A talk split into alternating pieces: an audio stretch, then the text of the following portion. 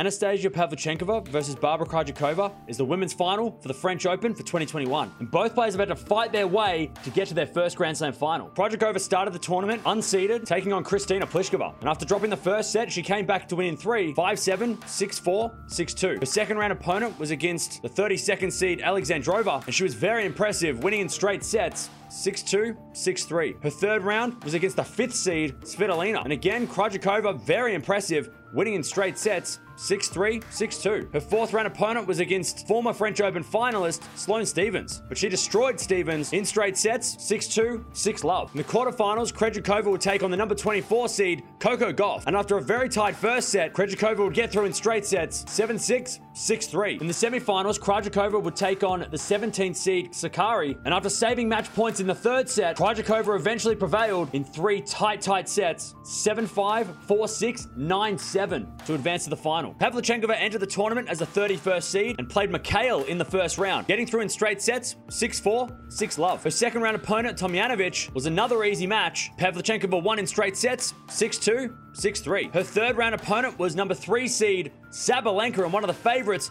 for the tournament. And after dropping the second set, Pavlyuchenkova finished real strong, getting through in 3, 6-4, 2-6, 6-love. In her fourth round, she take on another Belarusian, the number 15 seed Azarenka. And after going down in the first set, Pavlyuchenkova rebounded, came back to win 5-7, 6-3, 6-2. In the quarterfinals, she would take on her doubles partner for all the French Open and the 21 seed Rybakina. And after going down in the first set, Pavlyuchenkova would rebound to win in an epic third 6-7, 6-2, 9-7. In her semi-final, Pavlyuchenkova would take on Zidansek, who was an unseeded player making a dream run to the semi-finals. Pavlyuchenkova was too strong in the end, winning in straight sets 7-5, 6-3 to advance to her first Grand Slam final. These two have never played before on the tour, so it's a first time meeting for both, and both have had different semi-finals coming in to the final, with Pavlyuchenkova getting the easier road and Krejcikova having to play over three hours. So let's see if that actually affects her in the final. If Krejcikova is going to win, she needs to clean up her game. Her errors in the semi-finals were way too many. She hit so many errors and yet somehow still made it through, which is going to have to clean up the errors and bring the variety that she does during her doubles matches because she is a former world number one